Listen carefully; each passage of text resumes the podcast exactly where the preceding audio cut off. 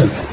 بسم الله الرحمن الرحيم الحمد لله رب العالمين صلى الله وسلم على نبينا محمد وعلى اله وصحبه اجمعين قال الشافعي رحمه الله تعالى وعن ابي قتاده رضي الله عنه قال كان رسول الله صلى الله عليه وسلم يصلي بنا يقرا في الظهر والعصر بالركعتين الاوليين بفاتحه الكتاب وسورتين ويسمع الايه أحيانا ويطول الركعه الاولى ويقرا في الاخرين بفاتحه الكتاب متفق عليه. وعن أبي سعيد الخدري رضي الله عنه قال كنا نحزن قيام رسول الله صلى الله عليه وسلم في الظهر والعصر حضرنا قيام في الاوليين من الظهر أربع اركان من التنزيل السجده وفي الاخرين قبل النصف من ذلك. الاوليين من العصر على أحد الاخرين من الظهر والاخرين على النصف من ذلك رواه مسلم. وعن سليمان بن يسار قال فنقلان يقيم الاولين من الظهر ويخفف العصر ويقرا في المغرب بحصان مفصل وفي العشاء بوسطه وفي الصبح مثل واحد قال أبو هريرة وصليت وراء أحد أشبه صلاة برسول الله صلى الله عليه وسلم من هذا اخرجه النسائي باسناد صحيح وعن جبير بن مطعم رضي الله عنه قال سمعت رسول الله صلى الله عليه وسلم يقرا في النوم بالقبور متفق عليه وعن ابي هريره رضي الله عنه قال كان رسول الله صلى الله عليه وسلم يقرا في صلاه الفجر يوم الجمعه الف لام تنزيل السجده وهل اتى على الانسان متفق عليه والطبراني في حديث ابن مسعود يدين ذلك. وعن شريك رضي الله عنه قال صليت مع النبي صلى الله عليه وسلم فما مرت به آية الرحمة إلا وقف عندها يسأل ولا آية عذاب إلا تعود منها. أخرجه الخمسة وحسنه الترمذي. وعن ابن عباس رضي الله عنه قال قال رسول الله صلى الله عليه وسلم ألا وإني نهيت أن أقرأ القرآن راكعا أو ساجدا أما الركوع فعظموا فيه الرب وأما السجود فاجتهدوا فيه في الدعاء فقالوا أن يستجاب لكم؟ رواه مسلم. وعن عائشة رضي الله عنها قالت كان رسول الله صلى الله عليه وسلم يقول في ركوعه وسجوده سبحانك اللهم ربنا وبحمدك اللهم لي متفق عليه. وعن أبي هريرة رضي الله عنه قال كان رسول الله صلى الله عليه وسلم إذا قام الصلاه يكبر حين يقوم ثم يكبر حين يركع ثم يقول سمع الله لمن حمده حين يرفع صدره من الركوع ثم يقول وهو قائم ربنا ولك الحمد ثم يكبر حين يهدي ساجدا ثم يكبر حين يرفع رأسه ثم يكبر حين يسجد ثم يكبر حين يرفع ثم يفعل ذلك في الصلاة كلها ويكبر حين يقوم بمثلتين بعد الجلوس متفق عليه. بسم الله الرحمن الرحيم. الحمد لله رب العالمين وصلى الله وسلم على نبينا محمد وعلى آله وصحبه وبعد هذه الأحاديث من جملة الأحاديث الواردة في صفة صلاة النبي صلى الله عليه وسلم. وقد ذكرها المصنف في هذا الباب. باب صفة الصلاة من أجل أن يستفيد المسلمون منها صفة صلاة النبي صلى الله عليه وسلم وما يفعل فيها وما يقول فيها. لقوله صلى الله عليه وسلم صلوا كما رأيتموني أصلي. ولقوله تعالى لقد كان لكم في رسول الله أسوة حسنة. ولأنه صلى الله عليه وسلم أرسله الله ليبين للناس ما شرعه الله لهم وما أنزل عليهم. فلذلك اعتنى العلماء رحمهم الله بدءا بالصحابة الكرام ومن بعدهم اعتنوا بهذا الأمر عناية عظيمة سبروا صلاته صلى الله عليه وسلم ورووا لنا صفتها الكاملة. من ذلك هذه الأحاديث.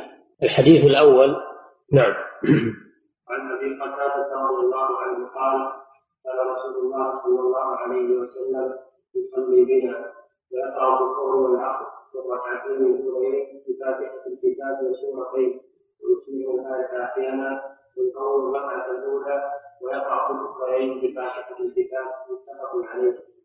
هذا حديث عظيم حديث أبي قتادة أن النبي صلى الله عليه وسلم كان يصلي بهم إماما فكان صلى الله عليه وسلم يطيل الركعتين الأوليين من الظهر والعصر ويقصر الركعتين الأخيرتين منهما. فهذه سنة في الصلاة أن يطيل المصلي إماما كان أو منفردا. أن يطيل الركعتين الأوليين من الظهر والعصر وأن تكون الركعة الأولى من الظهر أطول من الثانية وكذلك يطيل الركعتين الأوليين من العصر إلا أنهما يكونان على النصف من الركعتين الأوليين من الظهر. وفي كلا الصلاتين يقصر الركعتين الأخريين. هذه سنته صلى الله عليه وسلم في طول القيام وقصره وفي هذا الحديث بيان ما كان يقرأ صلى الله عليه وسلم في جميع الركعات. أنه في الركعتين الأوليين يقرأ الفاتحة ويقرأ بعدها سورة من القرآن. وأما في الركعتين الأخيرتين فإنه يقتصر على سورة الفاتحة ولا يقرأ شيئا بعدها. وفيه أن قدر قراءة النبي صلى الله عليه وسلم في هاتين الصلاتين صلاة في أولتي الظهر أنه كان يقرأ بقدر سورة ألف لام ميم السجدة يعني في الركعة الأولى وفي الركعة الثانية بقدرها. لا أنه يقرأ بهذه السورة لكن يقرأ بقدرها. الصحابة كانوا يقدرون بقراءة القرآن. فكان قيامه صلى الله عليه وسلم في الأوليين من الظهر بقدر ألف لام ميم السجدة تنزيل الكتاب لا ريب فيه من رب العالمين. السجدة أي السورة التي ذكر فيها السجدة. إنما يؤمن بآياتنا الذين إذا ذكروا بها خروا سجدا سبحوا بحمد ربهم وهم لا يستكبرون. لذلك سميت سورة السجدة. وأما في العصر فكان على النصف. الأوليان من العصر كان على النصف من الأوليين من صلاة الظهر. وكان صلى الله عليه وسلم يطيل الركعة الأولى من الظهر أطول من الركعة الثانية. والحكمة في ذلك والله أعلم من أجل أن يلحق المتأخر أن يلحق المتأخر قبل أن يركع النبي صلى الله عليه وسلم. قد جاء في الحديث الصحيح أن النبي صلى الله عليه وسلم كان إذا قام في صلاة الظهر في الركعة الأولى يذهب الذاهب إلى البقيع ويقضي حاجته. ثم يرجع إلى بيته ويتوضأ ثم يأتي ويدرك الركعة الأولى مع الرسول صلى الله عليه وسلم. مما يدل على أنه صلى الله عليه وسلم كان يطيلها. فهذا الحديث حديث عظيم أفاد فوائد كثيرة في صفة صلاة النبي صلى الله عليه وسلم. الفائدة الأولى تطويل الأوليين من الظهر والعصر. الفائدة الثانية أن الركعة الأولى من الظهر تكون أطول من الركعة الثانية. الفائدة الثالثة أن الأوليين من العصر تكون على النصف من الأوليين من الظهر. الفائدة الرابعة أنه صلى الله عليه وسلم كان يسر القراءة في صلاة الظهر والعصر ولا يجهر بها. الفائدة الخامسة أنه صلى الله عليه وسلم كان يسمعهم الآية أحيانا. كان يسمعهم الآية أحيانا. فدل على أن الجهر في بعض الآيات في صلاة الظهر أو العصر أنه لا بأس به. الجهر بالآية الواحدة لا بأس به. ولكن الغالب من فعله صلى الله عليه وسلم الإسراء. الفائدة السادسة في الحديث دليل على أن الركعتين الأخيرتين من الظهر ومن العصر ومن العشاء والثالثة من المغرب أنه يقتصر في هذه الركعات على سورة الفاتحة ولا يقرأ بعدها شيء من القرآن. هذه سنة الرسول صلى الله عليه وسلم. الفائدة السابعة في الحديث دليل على اهتمام الصحابة رضي الله عنهم بضبط صفة صلاة النبي صلى الله عليه وسلم وأنهم كانوا يعتنون بذلك حتى إنهم قدروا قيامه صلى الله عليه وسلم في الأوليين من الظهر بقدر ألف لام ميم تنزيل السجدة. وفي الحديث الآخر كنا نحزر نحزر يعني نقدر. فهذا دليل على اهتمامهم رضي الله عنهم بنقل صفة صلاة النبي صلى الله عليه وسلم من أجل الاقتداء به. نعم. وعن أبي سعيد الخدري رضي الله عنه قال كنا نحمل قيام رسول الله صلى الله عليه وسلم الظهر والعصر فلما قيامه في الركعتين الاوليين من الظهر قطع الإسلام من تنزيل السجده وفي الاخرين قطع النصف من ذلك وفي الاوليين من العصر على قدر الاخرين من الظهر والاخرين عن مسلم ذلك رواه مسلم. كما ذكرنا هذا الحديث فيه عناية الصحابة بمعرفة صفة صلاة النبي صلى الله عليه وسلم ونقلها ليقتدوا به صلى الله عليه وسلم هم وليقتدي من جاء بعدهم.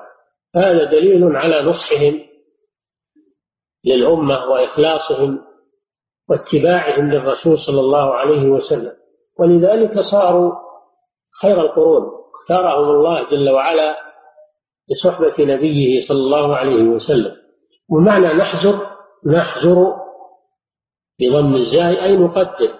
الحزر معناه التقدير فهذا فيه دليل على أن النبي صلى الله عليه وسلم ما كان يجهر بالقراءة في النهار وإنما كان يسر بالقراءة حيث أن الصحابة يحتاجوا إلى التقدير ولو كان يجهر لعرفوا ذلك من قراءته صلى الله عليه وسلم. وفيه دليل على أن صلاة النهار تكون سرية وهذا من باب الاستحباب.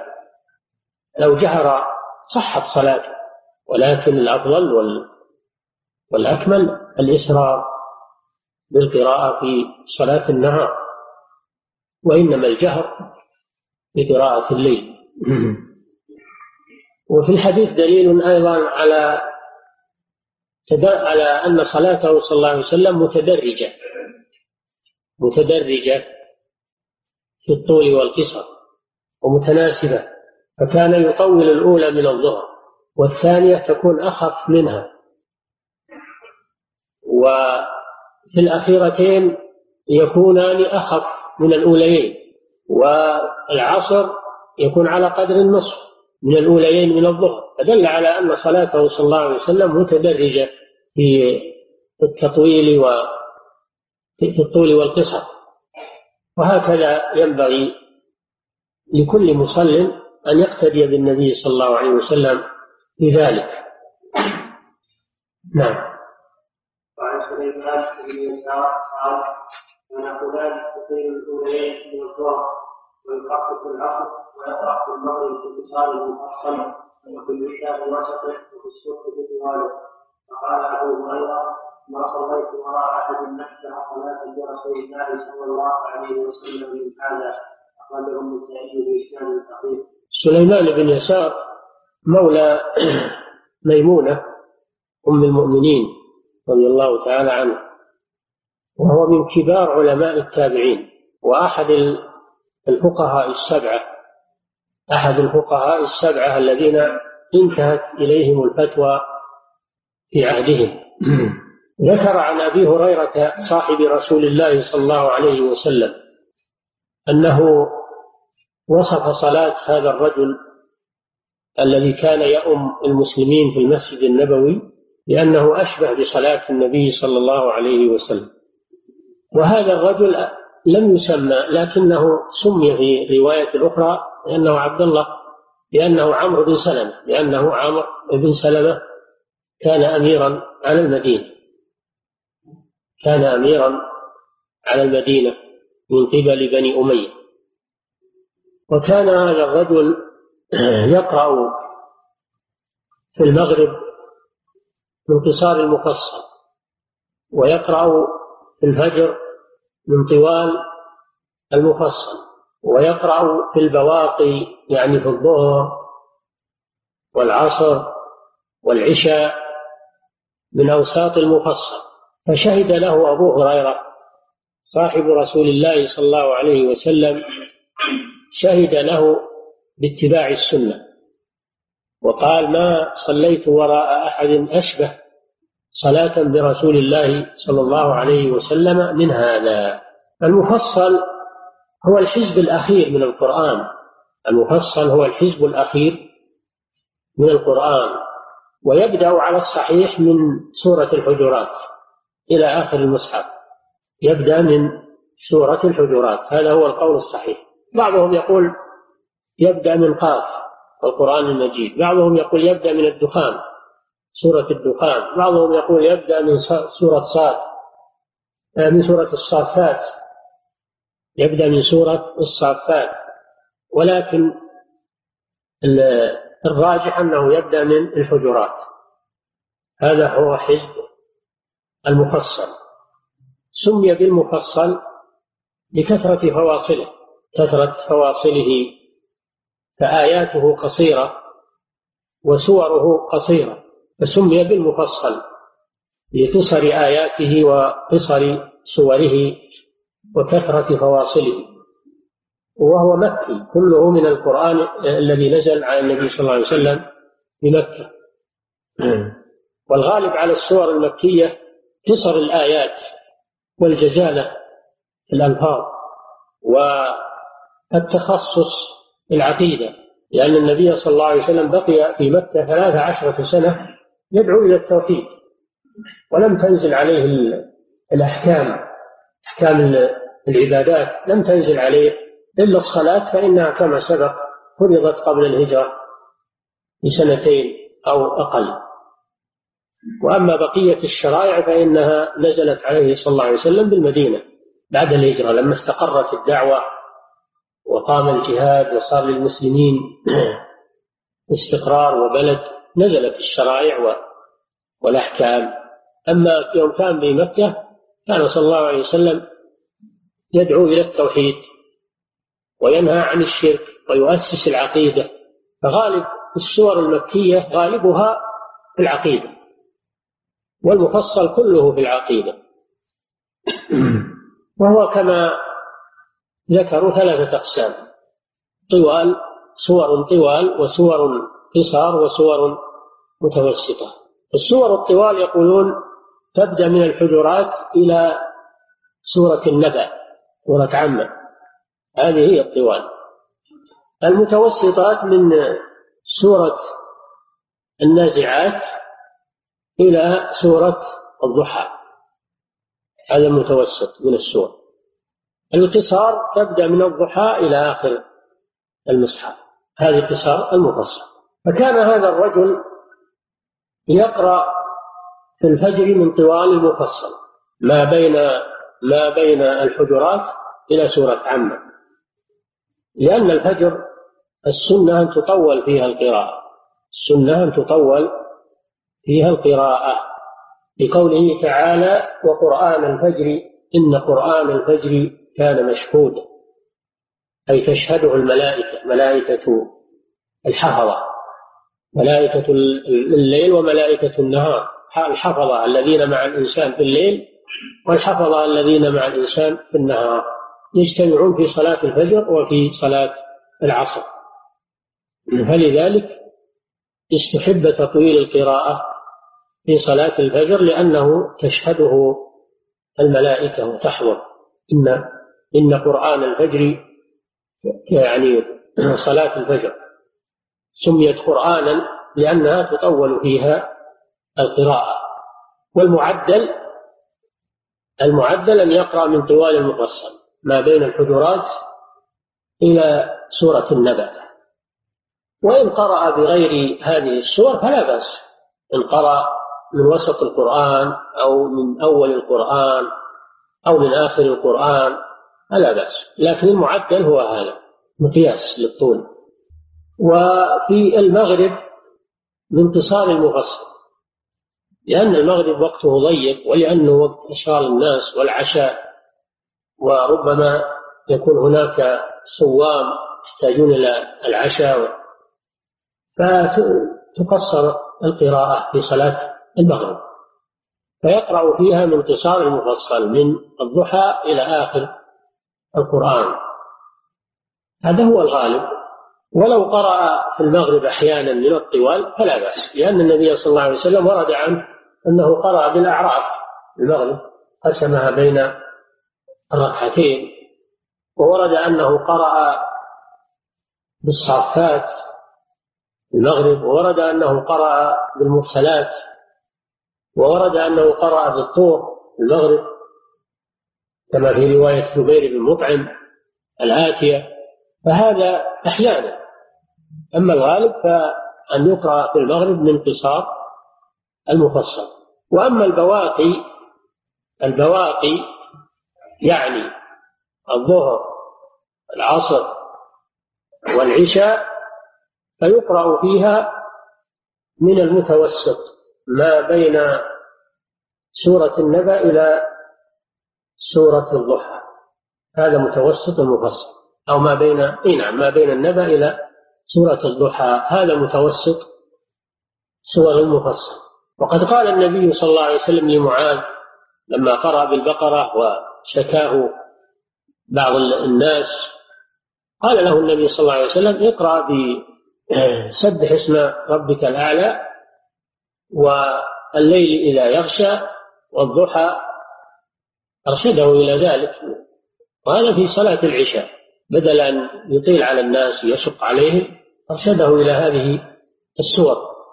فدل هذا الحديث الذي شهد له أبو هريرة بأنه مطابق لصلاة النبي صلى الله عليه وسلم دل على هذا العمل في الصلوات الخمس من حيث التطويل والتقصير ومعدل ما يقرأ فيها.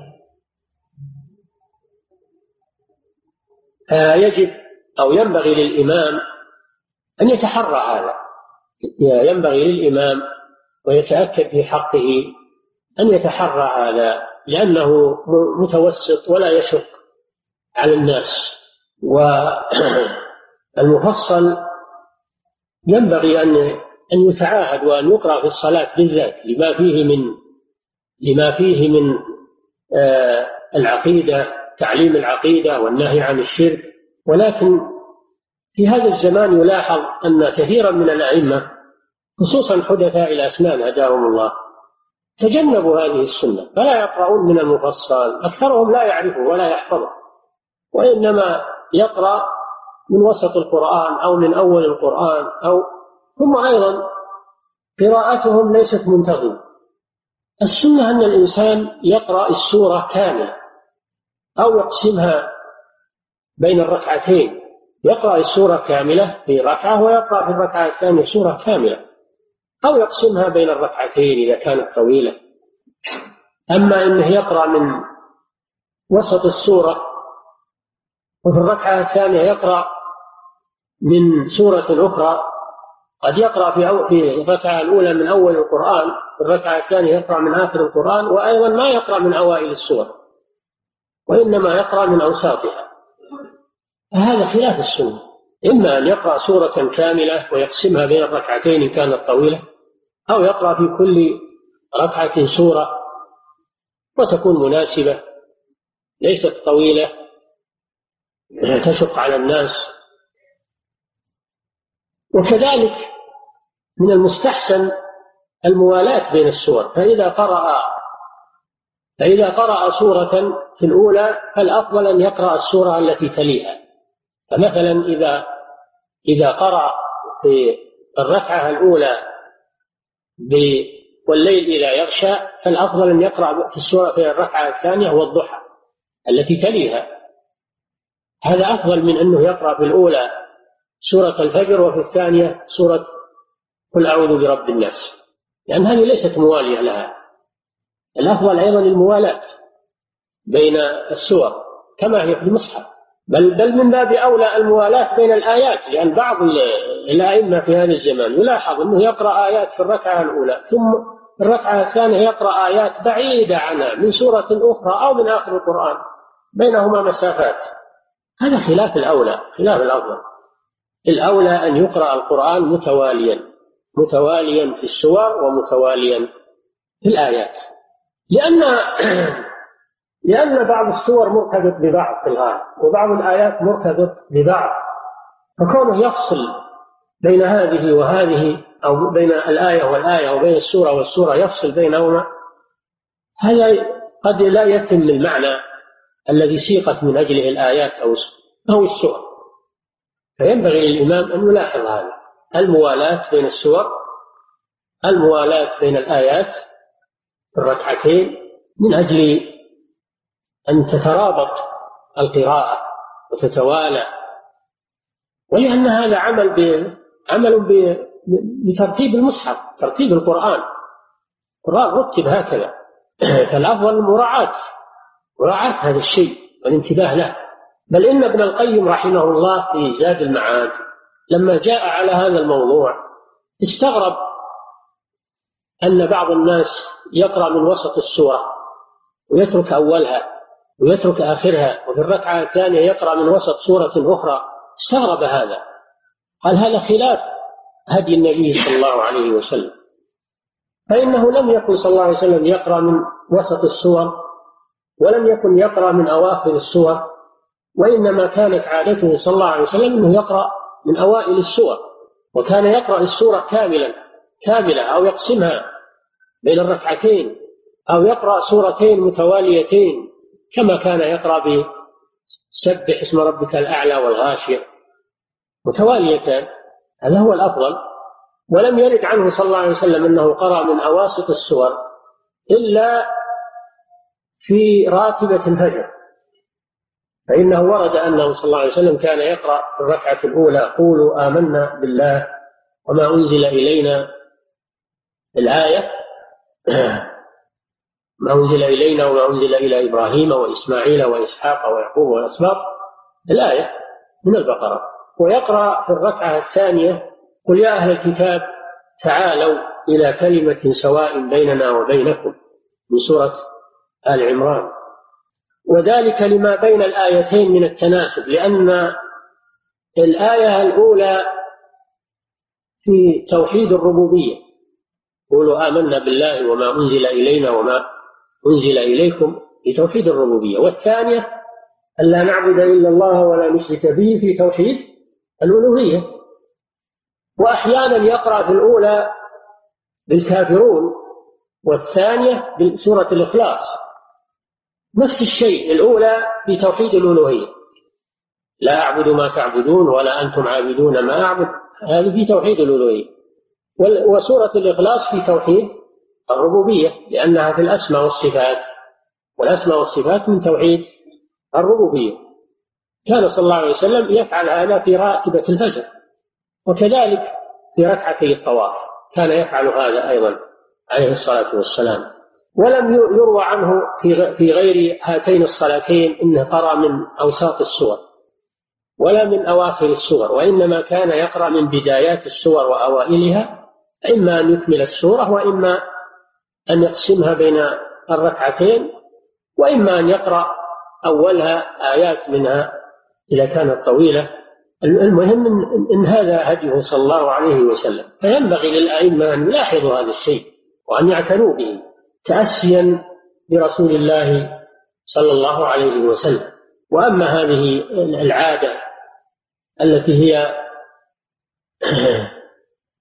التنقل في القرآن من أوله إلى آخره أو من أول السورة ومن آخر السورة أو من سورة قراءة من من وسط سورة وقراءة من وسط سورة أخرى هذا خلاف هدي النبي صلى الله عليه وسلم.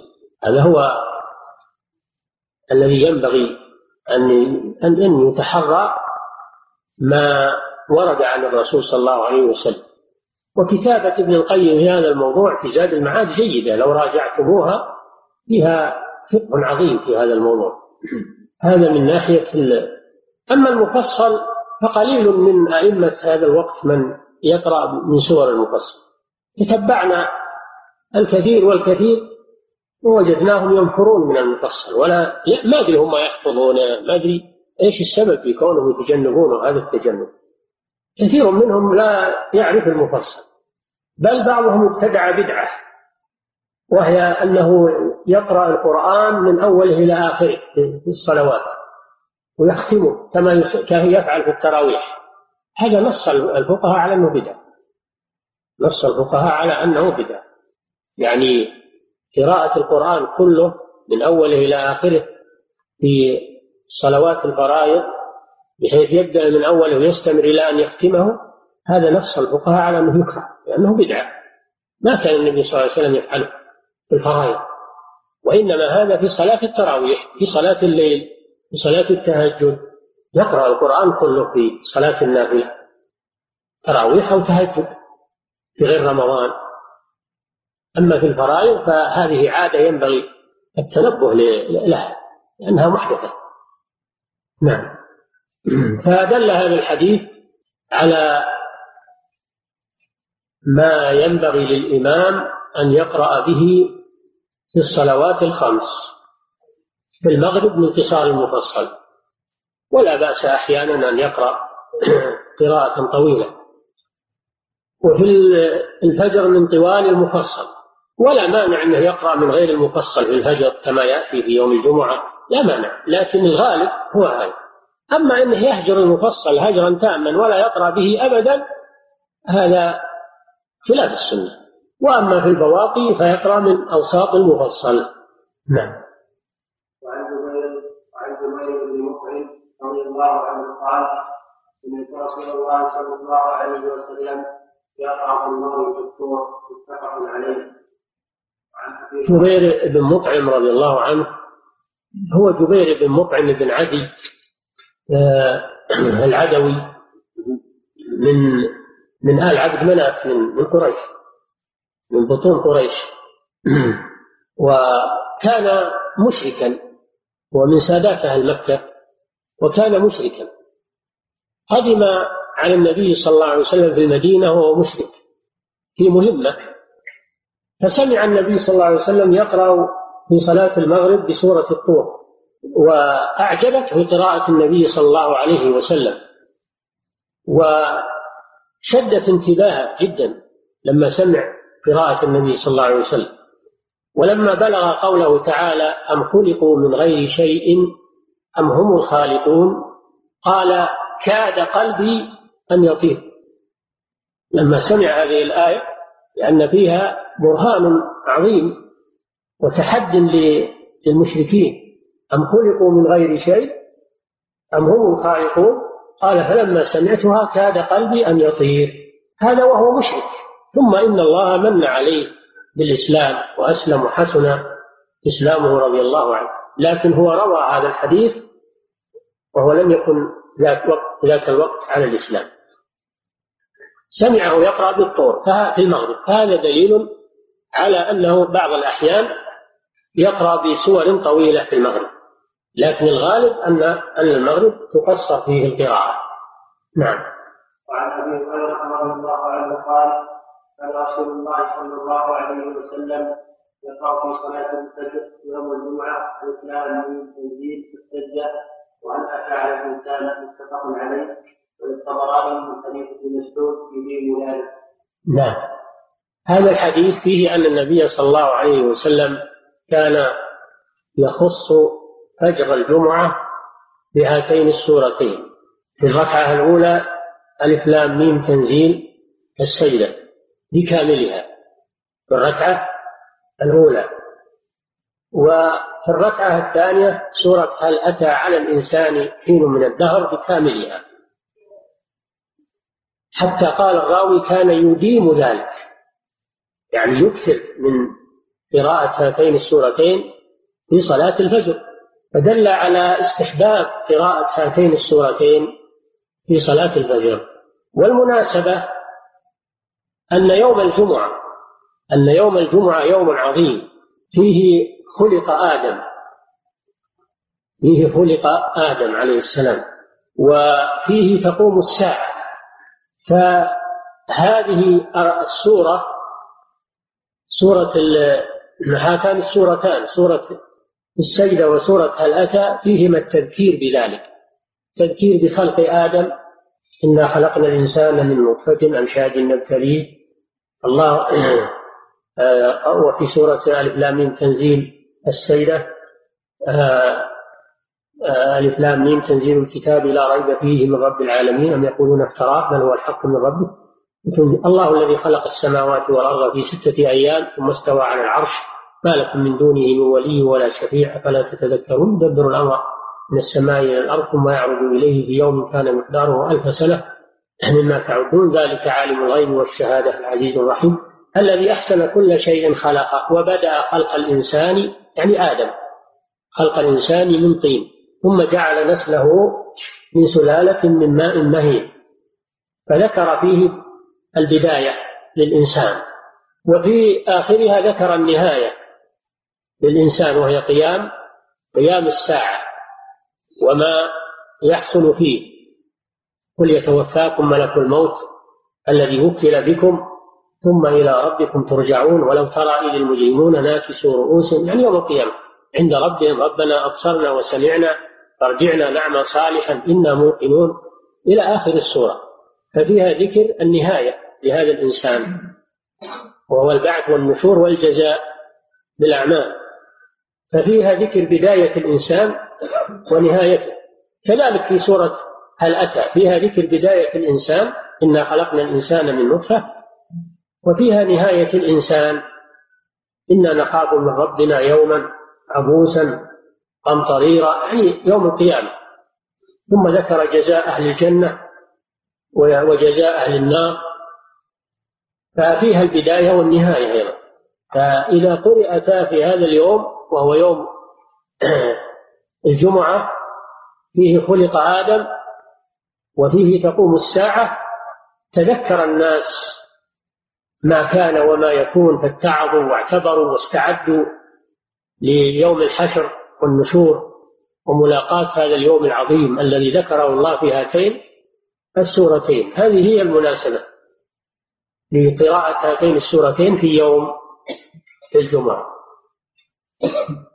أنه يستحب لكل إمام أن يحرص على ذلك أن يحفظ هاتين السورتين حفظا جيدا وأن يقرأهما في فجر هذا اليوم. لكن مع الأسف كثير من الأئمة في هذا الزمان لا يقرؤون بهاتين السورتين. إما دائما فلا يقرؤون بهما أبدا يوم الجمعة وإما أنهم لا يقرؤون بهما إلا نادرا ولا يكثرون. وهذا هجر للسنة وأخشى أن أكثرهم لا يحفظون هاتين السورتين. وهذه خسارة أيضا. ينبغي لإمام المسجد أن يكون على استعداد لتطبيق السنة والعمل بما جاء عن الرسول صلى الله عليه وسلم. هذه ناحية. الناحية الثانية أن بعضهم يقرأ في الركعة الأولى أول ألف لام السجدة ويترك آخرها وفي الركعة الثانية يقرأ أول هل أتى على الإنسان ويترك آخرها. وهذا ليس عملا بالسنة. الرسول صلى الله عليه وسلم كان يقرأ بالسورة كاملة. يقرأ في الأولى بألف لام كلها وفي الثانية الأتى على الإنسان كلها. بأن يقتصر على أوائل السورتين هذا خلاف السنة. وبعضهم صنف ثالث يقرأ في جمعة ألف لام ميم تنزيل ويقسمها بين الركعتين. وفي الجمعة الثانية يقرأ هل أتى على الإنسان ويقسمها بين السورتين ما بين الركعتين. هذا غلط أيضا. لا بد من تطبيق السنة بأن يقرأ في الأولى الإسلامي لام ميم تنزيل السجدة وفي الثانية هل أتى على الإنسان كاملتين. ويكثر من ذلك. في غالب غالب الجمع. وإن تركها في بعض الجمع لئلا يعتقد الناس وجوب ذلك ليبين أن هذا سنة وليس بواجب. إذا تركه ما بعض الجمع فلا بأس. وأما وكذلك مما أحدثه بعض الأئمة أنهم يستبدلون هاتين السورتين بأن يقرأوا سورة الجمعة في الفجر وسورة المنافقون. الفجر. هذا خلاف السنة. النبي صلى الله عليه وسلم كان يقرأ بهاتين السورتين في صلاة الجمعة. يقرأ في الأولى بسورة الجمعة وفي الثانية بسورة المنافقون. وأحيانا يقرأ في الأولى يقرأ في الأولى بسبح اسم ربك الأعلى وفي الثانية بسورة الغاشية. أما في الفجر فلا يقرأ غير السورتين السابقتين. ألف لام ميم وهل أتى على الإنسان. بعضهم يقرأ هاتين السورتين الجمعة والمنافقون في العشاء عشاء ليلة الجمعة. وهذا أيضا ليس واردا عن النبي صلى الله عليه وسلم. إنما ورد أنه يقرأهما في صلاة الجمعة. والمناسبة ظاهرة. أن الناس يجتمعون في صلاة الجمعة فيقرأ عليهم سورة الجمعة وفيها يا أيها الذين آمنوا إذا نودي للصلاة ليوم الجمعة يذكرهم بهذا. في صلاة الجمعة الثانية المنافقون لأن المنافقين يحضرون في صلاة الجمعة فيذكرهم ليتوبوا من النفاق لأجل أن يتوبوا من النفاق. وقل نستغفر الله قل من يسلم من النفاق. الاعتقادي أو العملي قل من يسلم من النفاق. وفي سورة المنافقون تحذير من النفاق بنوعين الاعتقادي والعمل فيتوب من عنده نفاق إذا سمع هذه السورة وما فيها من الوعيد على المنافقين. هذه هي المناسبة. نعم. وعن حذيفة رضي الله عنه قال صليت مع النبي صلى الله عليه وسلم. وما مرت به آية الرحمة إلا عندها يسأل ولا آية عذاب إلا تعقل منها. أخرجه الخمسة وحسنه الترمذي هذا حديث حذيفة ابن اليمان رضي الله تعالى عنه. صاحب سر رسول الله صلى الله عليه وسلم. قال صليت مع النبي صلى الله عليه وسلم. يعني صلاة الليل. صلاة الليل. لما قام صلى الله عليه وسلم للتهجد قام معه حذيفة فقرأ النبي صلى الله عليه وسلم سورة البقرة ثم آل ثم النساء ثم آل عمران. لا يمر بآية فيها رحمة إلا وقف وسأل ولا مر بآية فيها عذاب إلا وقف وتعوذ ففي هذا دليل على مسألتين. المسألة الأولى أو أو أو مسائل ما هي مسألتين فيها دليل على مسائل. المسألة الأولى استحباب تطويل صلاة الليل. استحباب تطويل صلاة الليل. لأن النبي صلى الله عليه وسلم قرأ فيها بهذه الصور الثلاث الطوال في ركعتين دل على أنه يطيل. عليه الصلاة والسلام القيام. المسألة الثانية في الحديث دليل على تدبر القرآن في الصلاة وغيرها تدبر القرآن. وما فعل النبي صلى الله عليه وسلم هذا إلا لأنه تدبر القرآن. والله جل وعلا أمر بتدبر القرآن. القراءة التي ليس فيها تدبر لا تفيد صاحبها شيئا. الله جل وعلا أمر بتدبر القرآن ومعناه التأمل في معانيه التفقه في معانيه. هو المقصود سرد الآيات أو سرد السور أو ختم القرآن أو هذا هو المقصود. المقصود التدبر والانتفاع والتأثر بالقرآن هذا هو المقصود. والعمل ثم بعد ذلك العمل بالقرآن. أما مجرد تلاوة من غير تدبر ومن غير عمل فهذه قراءة المنافقين. وقراءة الخوارج الذين أخبر النبي صلى الله عليه وسلم أن أنهم يقرؤون القرآن ولا يتجاوز حناجرهم. لا يتدبرون القرآن ولا يتفقهون فيه. المسألة الثالثة وهي التي ساق المصنف الحديث من أجلها في هذا الباب مشروعية السؤال عند آية الرحمة يعني عندما يمر بآية فيها ذكر الجنة والنعيم والتعوذ عند آية العذاب أي عندما يمر بآية فيها ذكر جهنم ذكر العذاب والعياذ بالله. يتعوذ بالله. وهذا مشروع بإجماع العلماء لكن هل هو مشروع في الفريضة والنافلة؟ أو هو خاص بالنافلة؟ الحديث كما مر بكم وارد في النافلة في صلاة الليل. فالعلماء اختلفوا على قولين. القول الأول أنه خاص بالنافلة. أن سؤال آية عند آية الرحمة والتعوذ عند آية العذاب خاص بالنافلة لأنه لم يرد أن النبي صلى الله عليه وسلم فعل هذا بالفريضة وإنما فعله في النافلة فيقتصر على ما ورد من الحديث وهذا قول الأكثر من أهل العلم أنه خاص بالنافلة بينما البعض الآخر يرون أنه يجوز في الفريضة أيضا لأن ما جاز في النافلة يجوز في الفريضة إلا بدليل إلا بدليل على التفريق. ولهذا يقول في متن الزاد له السؤال عند آية رحمة والتعوذ عند آية عذاب ولو في فرض ولو في فرض. إشارة إلى الخلاف. إذا قال ولو ولو كذا فهذه إشارة إلى الخلاف. والراجح والله أعلم هو القول الأول أن هذا خاص في النافلة لأنه لم يرد أن النبي صلى الله عليه وسلم فعله في الفريضة. ولم يذكر مع أن الصحابة حرصوا على نقل صفة صلاته صلى الله عليه وسلم في الفريضة كما سمعتم ولم ينقلوا أنه كان يفعل هذا في الفريضة وإنما هذا خاص بالنافلة هذا هو الصحيح والله أعلم. بعض الأئمة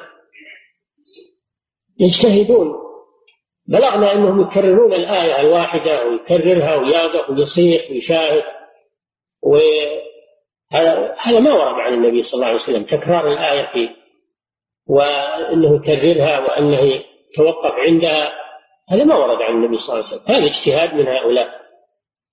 لكن الرسول إذا مرت به الآية فيها تخويف تعود وإذا مرت به الآية فيها رحمة سأل.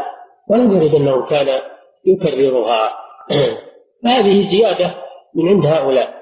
هداهم الله. نعم.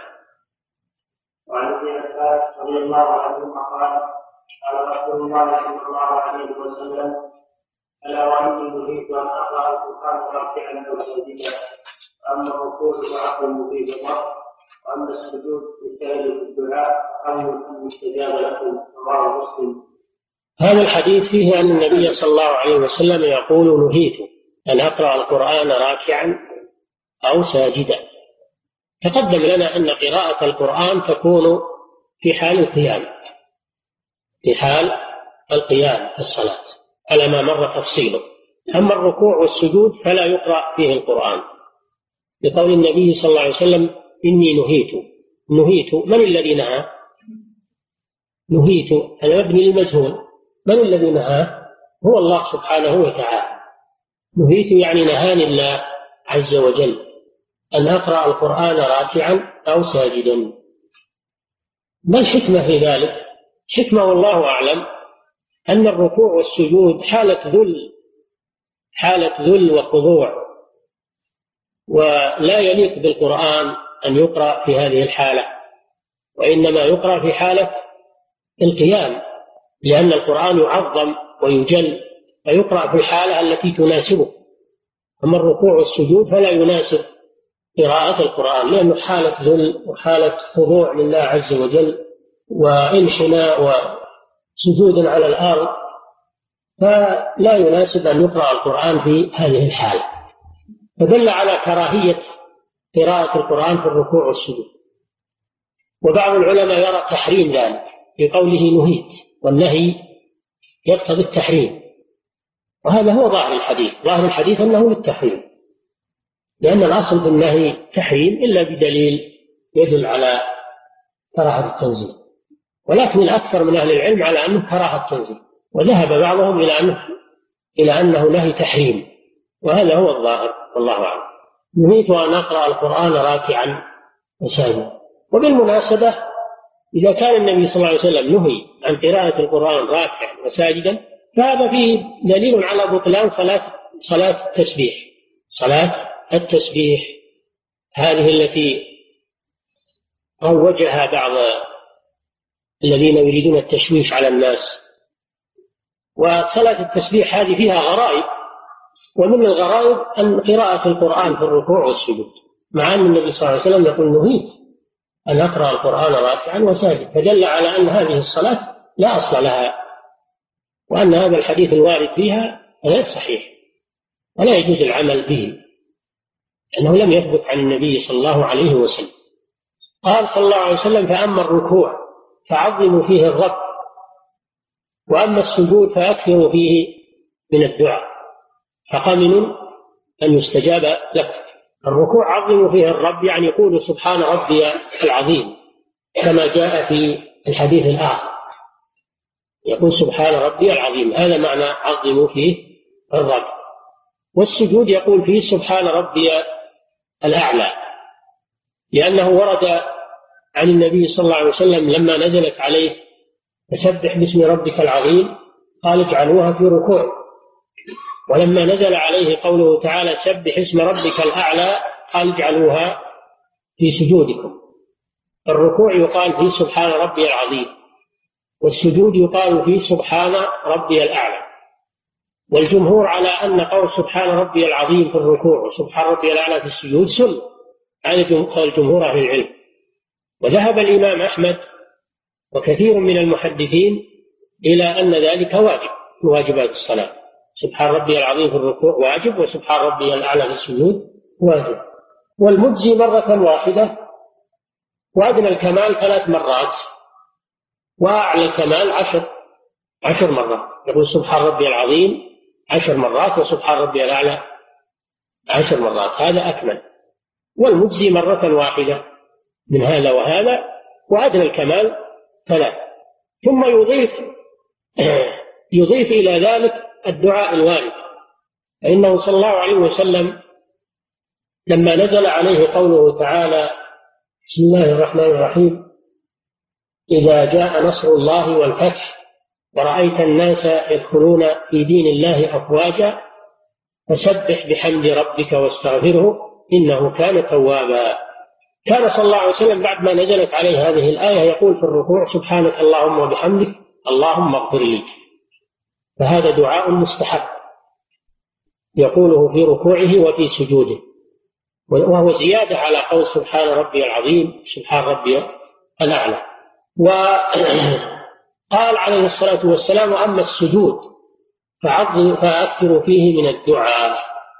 فقمن أن يستجاب لكم. يعني بعد ما يقول سبحان ربي الأعلى واحدة أو ثلاث أو عشر فإنه يدعو الله عز وجل ويكثر من الدعاء في أمور دينه وأمور دنياه وكل ما يحتاج إليه. لأن هذا أحرى الأحوال في إجابة الدعاء. وفي الحديث الآخر أقرب ما يكون العبد من ربه وهو ساجد. وفي قوله تعالى كلا لا تطعه واسجد واقترب. يعني اقترب من الله عز وجل. أقرب ما يكون العبد من ربه وهو ساجد. فالدعاء في السجود أرجى للإجابة فيستحب للمسلم أن يكثر فيه من الدعاء. ولم يحدد صلى الله عليه وسلم دعاء معينا. بل هذا راجع إلى حاجة العباد كل بحسب حاله. يدعو الله بما يحتاجه من أمور دينه ودنياه ويدعو الله له ولوالديه ولإخوانه المسلمين. ويدعو الله أيضا بنصرة الإسلام والمسلمين. ويدعو الله لولاة الأمور بالصلاح والهداية. كل هذا مشروع. وإذا جاء به في حالة السجود فإنه مظنة الإجابة. نعم. عنها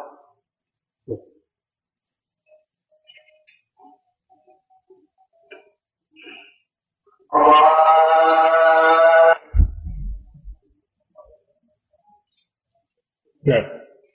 لا شيء.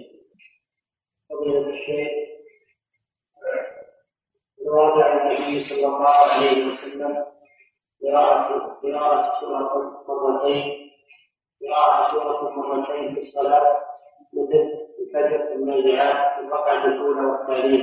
الذي ورد أن النبي صلى الله عليه وسلم قرأ سورة الزلزلة في الركعة الأولى وأعادها في الركعة الثانية. وكان هذا في السفر. كان هذا في السفر. يقول الراوي لا أدري هل نسي الرسول صلى الله عليه وسلم هل يعني هل تكرار السورة في الركعتين يعني نسي أو أنه تشريع؟ على كل حال هذا ورد في سورة الزلزلة وفي حالة سفر فقط. ولا نعلم أنه فعل هذا في غير سورة إذا زلزلت ولا أنه فعله في حالة الحضارة نعم. الشيخ الحديث سليمان بن يسار على وجه الإلزام المفصل أو أم على وجه التحذير في هذه؟ على وجه الاستحباب. أو على وجه الإلزام؟ على وجه الاستحباب أن يقرأ من المفصل في الصلوات الخمس على هذه الصفة. هذا من باب الاستحباب. لكن نحن نقول إن بعض الأئمة تركوا المفصل نهائيا ولا يقرؤون به. هذا الذي نقوله. هذا لا ينبغي. لا ينبغي هذا. نعم. أما من باب الوجوب والإلزام فليس بواجب.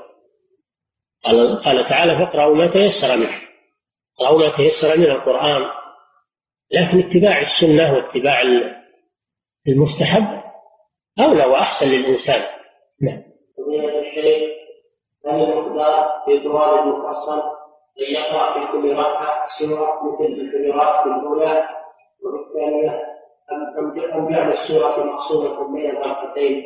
لا مانع أنه يقسم سورة الحجرات أو ما أشبهها بين الركعتين لأن هذا أرفق للمأمومين فيقسم سورة الحجرات أو سورة قاف إلى إلى سورة عامة. يقسم السورة بين الركعتين هذا أرفق للمصلين بلا شك. لا سيما مع قراءة الترتيل و فقسمتها بين الركعتين أرفق للمصلين. نعم. فضيلة الشيخ هل الجهر بالآية أحيانا في العصر والظهر سنة أم مشروع؟ مباح. الجهر في الآية الظهر أو العصر مباح وليس هو بسنة وإنما هو من باب الإباحة. نعم. فضيلة الشيخ ورد أن النبي صلى الله عليه وسلم قرأ قرأ بآمن الرسول بما أنزل إليه من ربه الآية في صلاة العشاء. لا ما ورد هذا في معنى. الإمام ابن القيم يقول ما ورد أن الرسول قرأ في أواخر السور لكن هذه عادات عند الناس. لا ما ورد أن الرسول قرأ أواخر السور. وإنما قرأ من من وسط سورة البقرة ومن وسط سورة آل عمران في ركعتي الفجر يعني في في راتبة الفجر. هذا هو الذي ورد. أما أواخر السور ما ورد هذا. لكن ليس معناه أنه ممنوع. لكن معناه أنه خلاف الأولى. نعم. فضيلة الشيخ هل من السنة قراءة سورة بعد الفاتحة في العصر في الركعتين الأخرين الركعتين الأخرين كما سمعتم يقتصر على الفاتحة. وهذا قول جمهور أهل العلم. ذهب بعض العلماء إلى أنه يقرأ بعد الفاتحة شيء من القرآن لكن هذا لم يثبت عن النبي صلى الله عليه وسلم. نعم. الشيخ سمعنا فزاد الله وإياه إنه يقرأ بعد الفاتحة بآية واحدة من سورة الرحمن مثل قوله تعالى ذهب مثال حكم ذلك الفعل. نص العلماء على أنه لا يجزي قراءة آية لا تستقل بالمعنى. إذا كانت الآية تستقل بالمعنى فلا بأس. أما إذا كانت الآية لا تستقل بالمعنى مثل مدهامتان يعني ما تستقل بالمعنى لأن يعني قبلها آية تتعلق بها. من دونهما جنتان فبأي آلاء ربكما تكذبان؟ مدهامتان هذه صفة للجنتين. وكونه يأتي بالصفة ويترك الموصوف ما تم المعنى.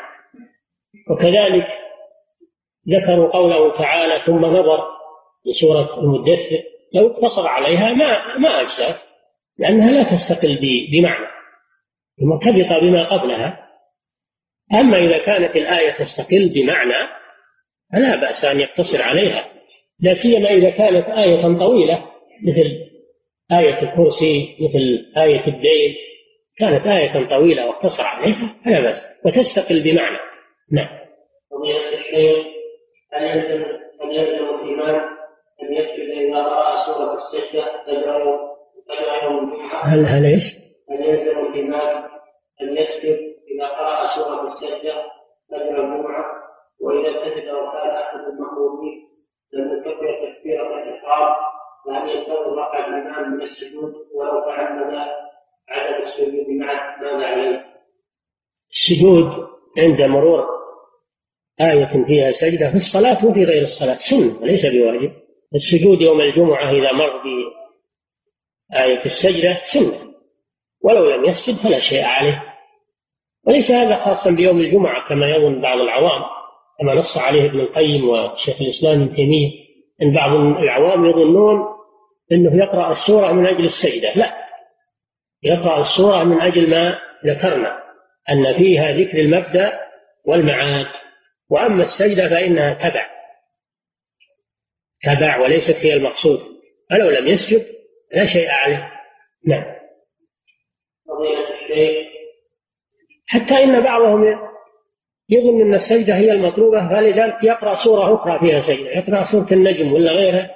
يظن أنه إذا جاء بالسجدة أتى بالسنة في يوم الجمعة. لا السنة قراءة السورة سورة السجدة هذه هي السنة.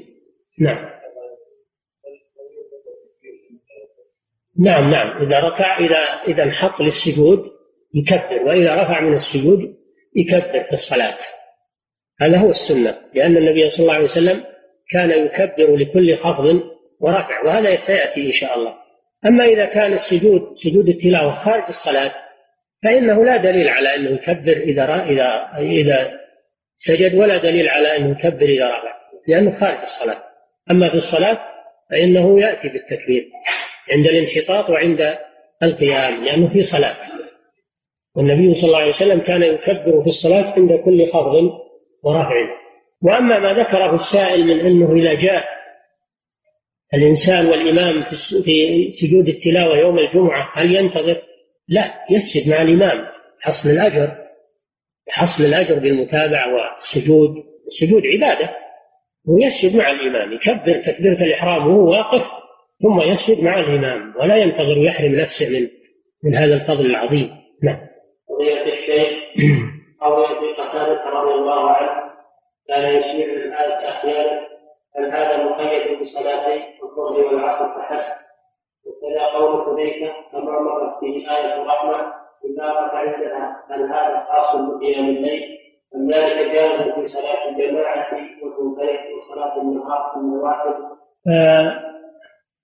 أما أما أنه يقول يسأل الله عند آية الرحمة ويتعوذ عند آية العذاب هذا مر في أثناء الشرح أن أن أن الصحيح أنه خاص بالنافلة ولا يكون في الفريضة. والنافلة يعم النافلة التي تؤدى جماعة والنافلة التي تؤدى فرادى. الإنسان إذا صار يصلي من الليل ومر بآية رحمة يتعوذ